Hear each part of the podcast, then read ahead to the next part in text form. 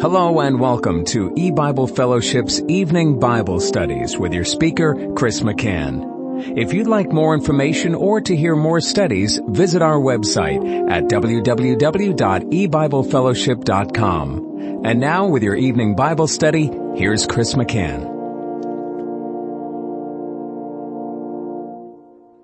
Good evening and welcome to E-Bible Fellowship's Bible study in the book of Revelation. Tonight is study number two of Revelation chapter 12. And we're going to be reading the first two verses. Revelation 12 verses 1 and 2. And there appeared a great wonder in heaven, a woman clothed with the sun and the moon under her feet, and upon her head a crown of twelve stars. And she, being with child, cried, travailing in birth and pain to be delivered.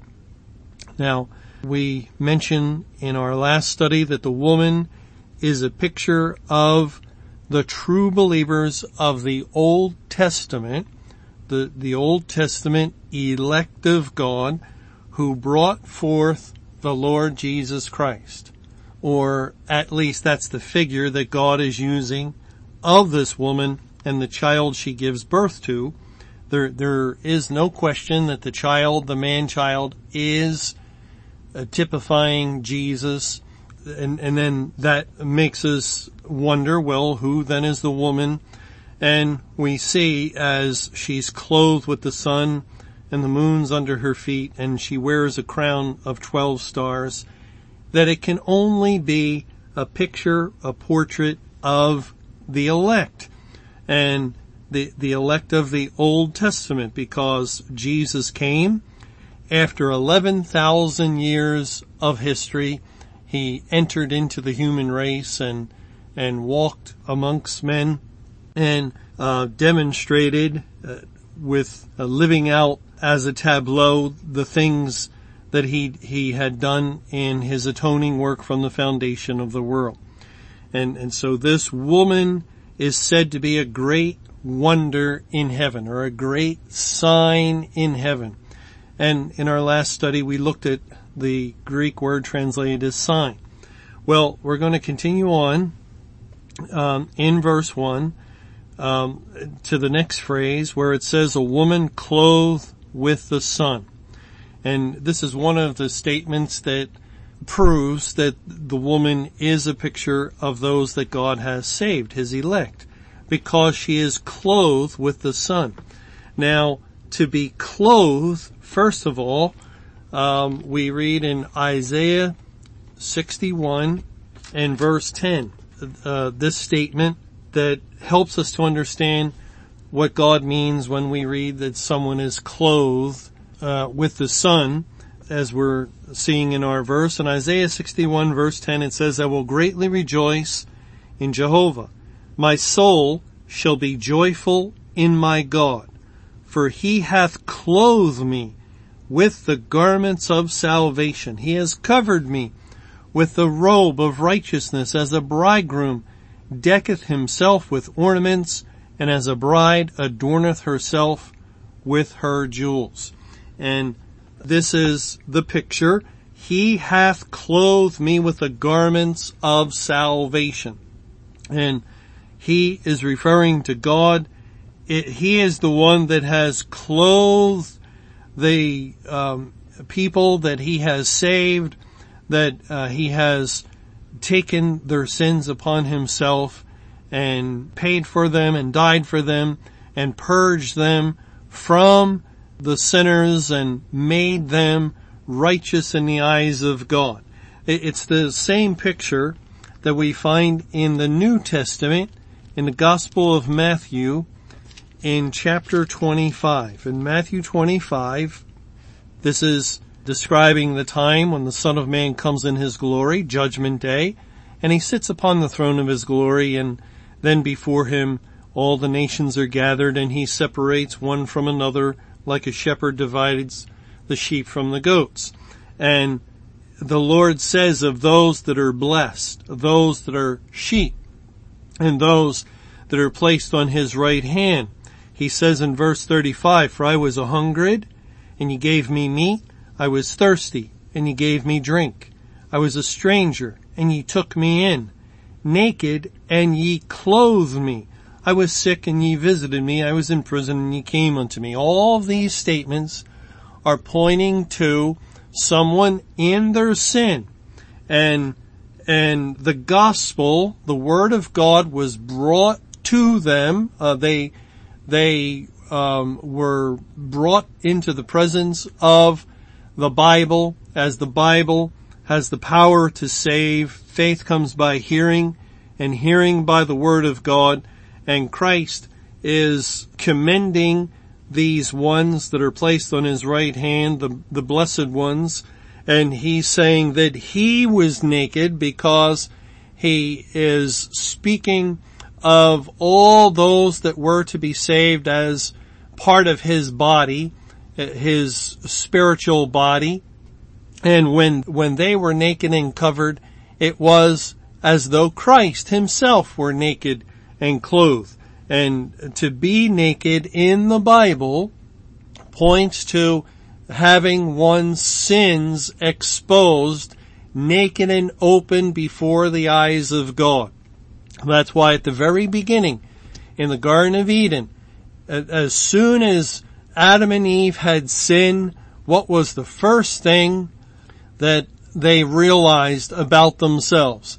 They realized they were naked. They had no clothing. And, and then when God, um, paid them a visit and they hid themselves and, and they said because we were naked and God said, well, who told you you were naked? Sin is what makes us naked before God and God's searching, piercing eyes that see everything they see everything outwardly that we've done, our outward actions, and they see everything inwardly that we've done, our inward thoughts of the heart.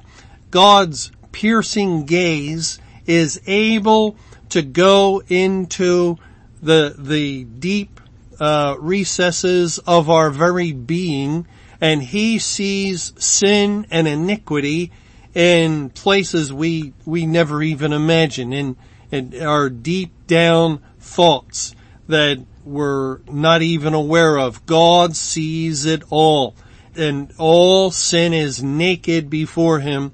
And, and that's why we desperately needed clothing. We needed a covering and, and that's why Adam and Eve instinctively, as soon as they sinned, they made themselves aprons to cover their nakedness.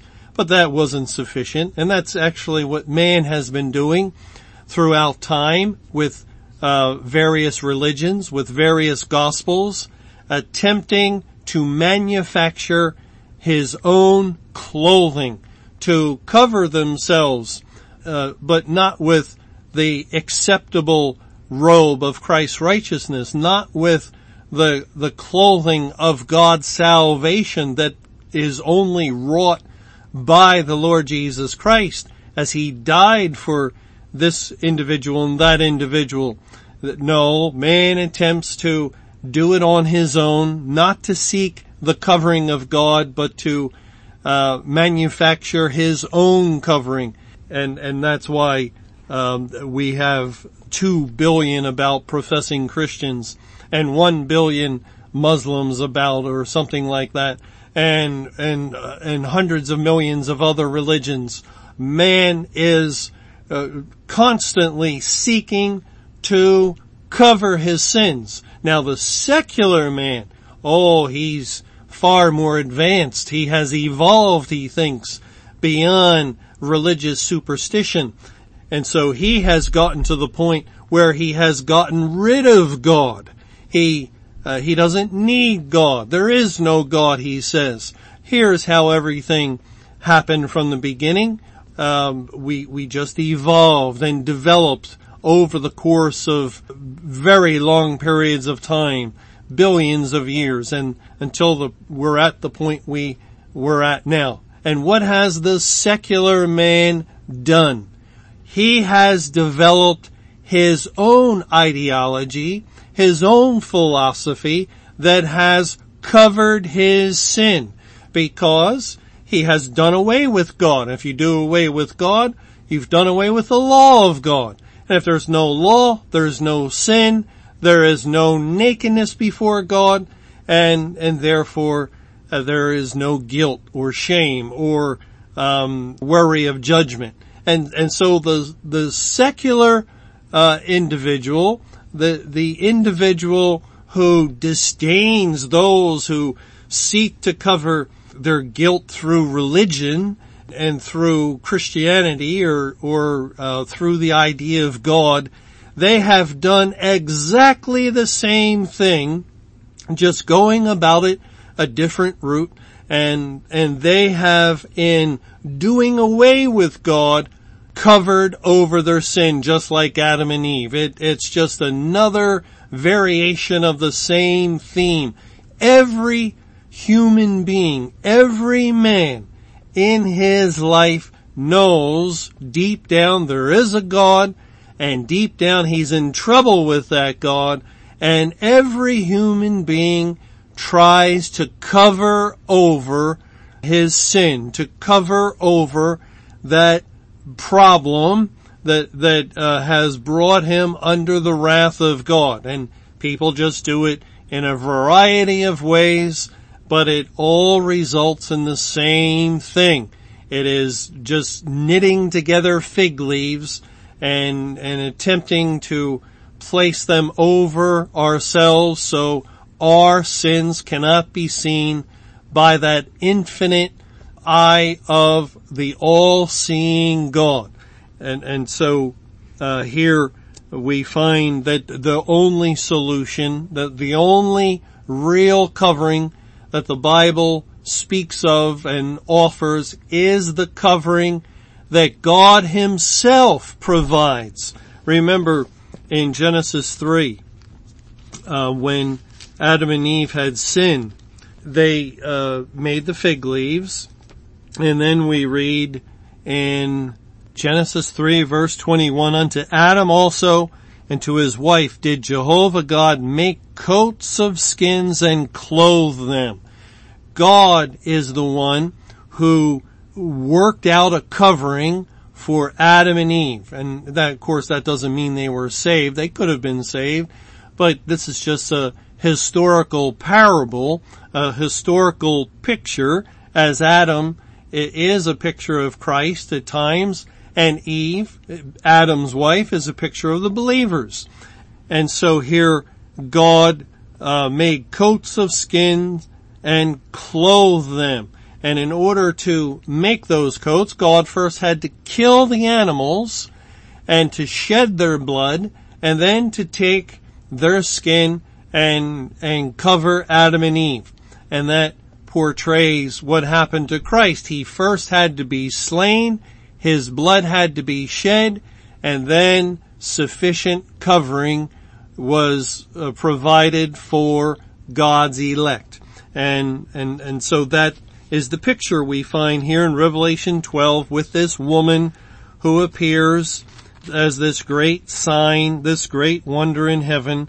She is clothed with the sun and the sun S-U-N like the sun in the sky. And we've gone over this in, in our studies many times, so we're not going to go to the many verses that we could go to to prove this. We'll just go to one that plainly states who the sun represents and, and this is always very helpful when God provides a single verse that, that offers definition for a spiritual term.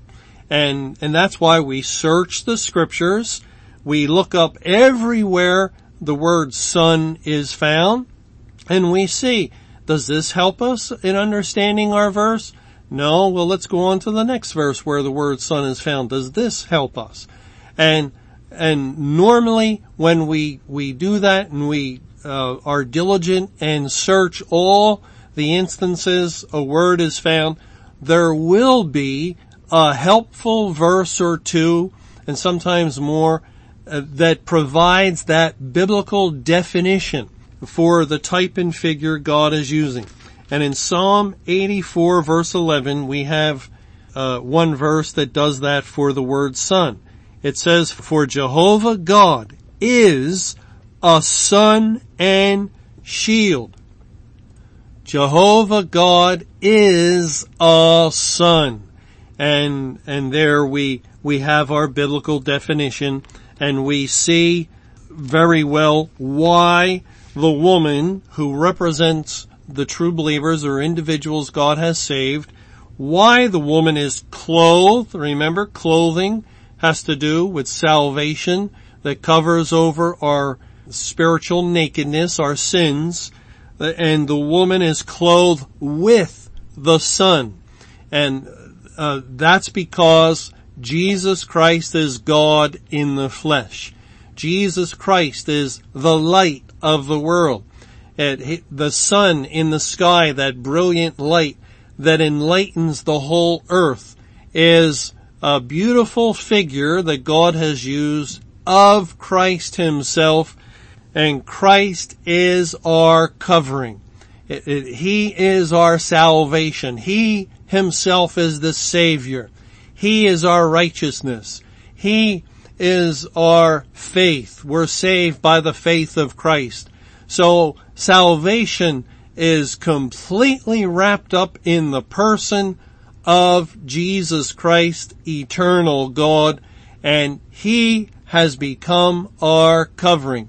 And that's why God looks upon the woman, that is all those many people, that, that great multitude alive today living on the earth that He has saved, and in saving those people from every tongue and tribe and nation, God has clothed them and God sees them differently than everyone else, than all the other billions of people of the earth. They're not clothed. God sees a world of spiritually naked people and scattered amongst them this remnant, numbering in the tens of millions, but in comparison to over 7 billion people, a remnant. God sees this remnant that is clothed with the sun. They have the covering of the Lord Jesus Christ over all their sin. God sees no sin. He sees, therefore, no nakedness. He sees people who are properly attired. Remember that one parable also in the Gospel of Matthew where um, there was a wedding feast and the um, was it a king? Let's see in Matthew 22, and yes, it was a king. He came in to visit and inspect the guests. And in verse 11 it says, And when the king came in to see the guests, he saw there a man which had not on a wedding garment. And he saith unto him, Friend, how camest thou in hither, not having a wedding garment? And he was speechless. Then said the king to the servants, Bind him hand and foot and take him away and cast him into outer darkness. There shall be weeping and gnashing of teeth, for many are called, but few are chosen. Now, what is all that about? Uh, we we would think that uh, what a, a cruel king, just because a man doesn't have on the the wedding garment. Uh, he casts them out into outer darkness and and there's weeping of gnashing of, and of teeth and and so forth. It just seems like an overreaction until we realize that the king is God coming in to inspect the guests and and he he sees all of his people who are properly attired with the covering, the clothing of God's salvation. They're covered with the Son, the Lord Jesus Christ, and, and, and so God sees this guest, he's covered with the Lord Jesus Christ, and this guest, and that guest, and he turns to the next guest, and here is this man without a wedding garment, which means all the king sees, all God sees is that man's sin.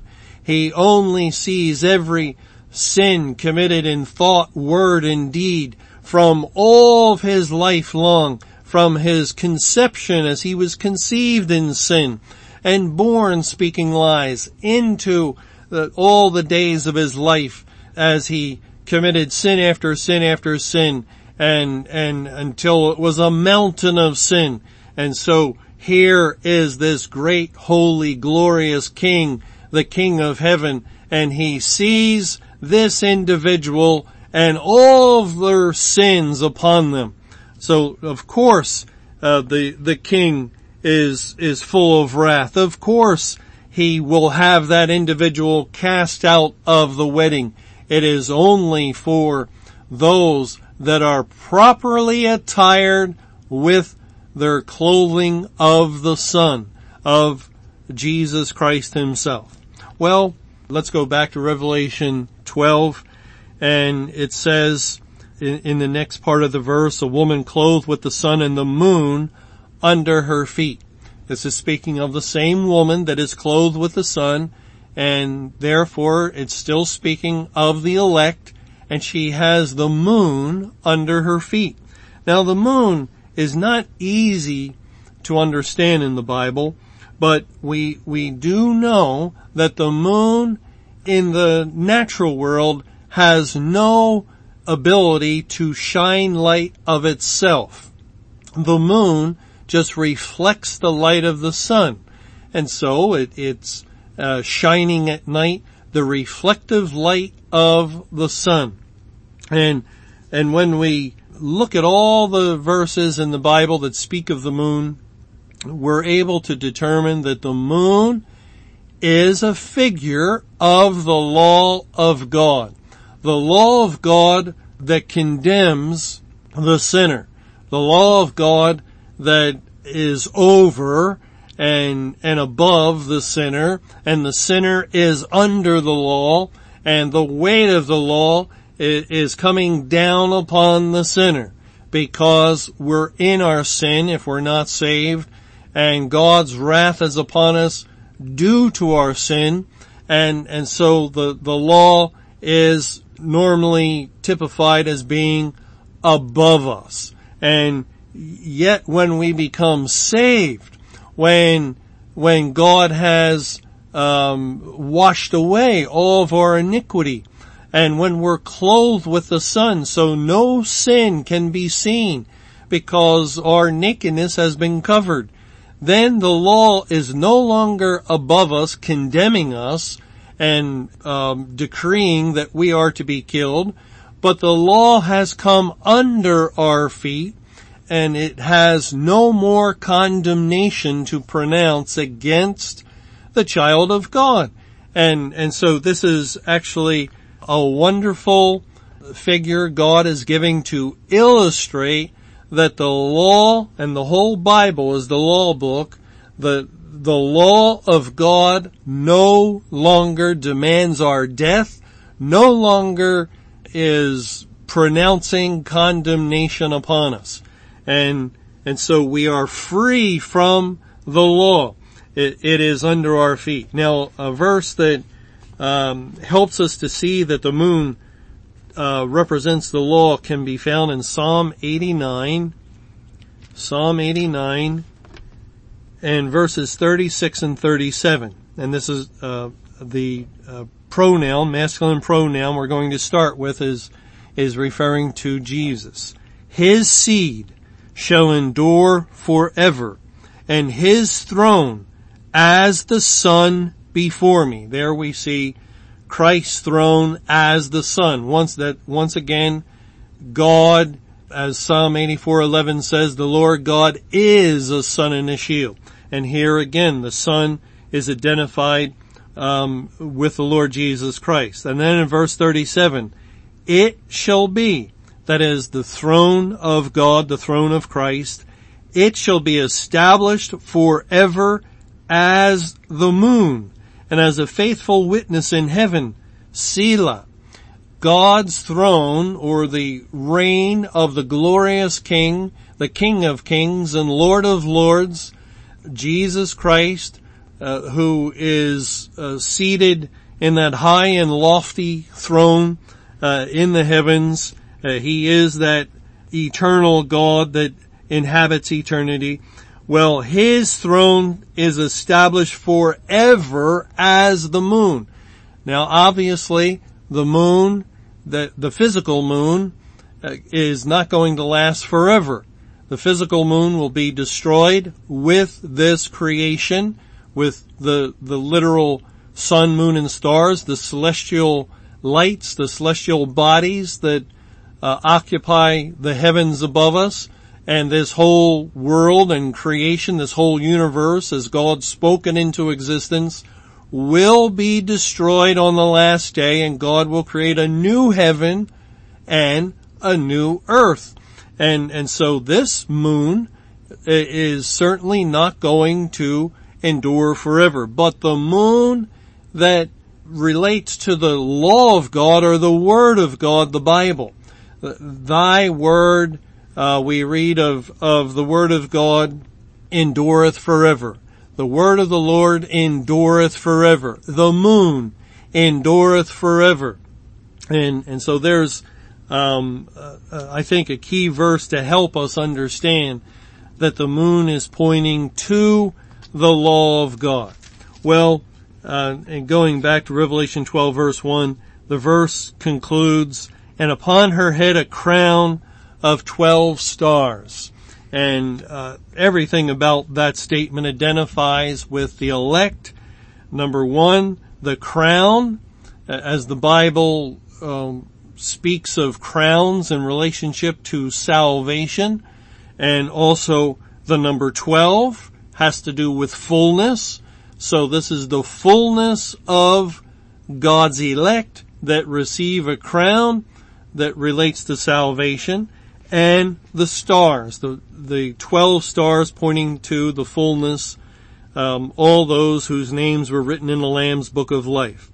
Uh, we'll just look at one verse at this time as we close our study tonight, and maybe we'll pick up with this again in our next study. In Daniel 12, it says in verses 2 and 3, And many of them that sleep in the dust of the earth shall awake, some to everlasting life, and some to shame and everlasting contempt.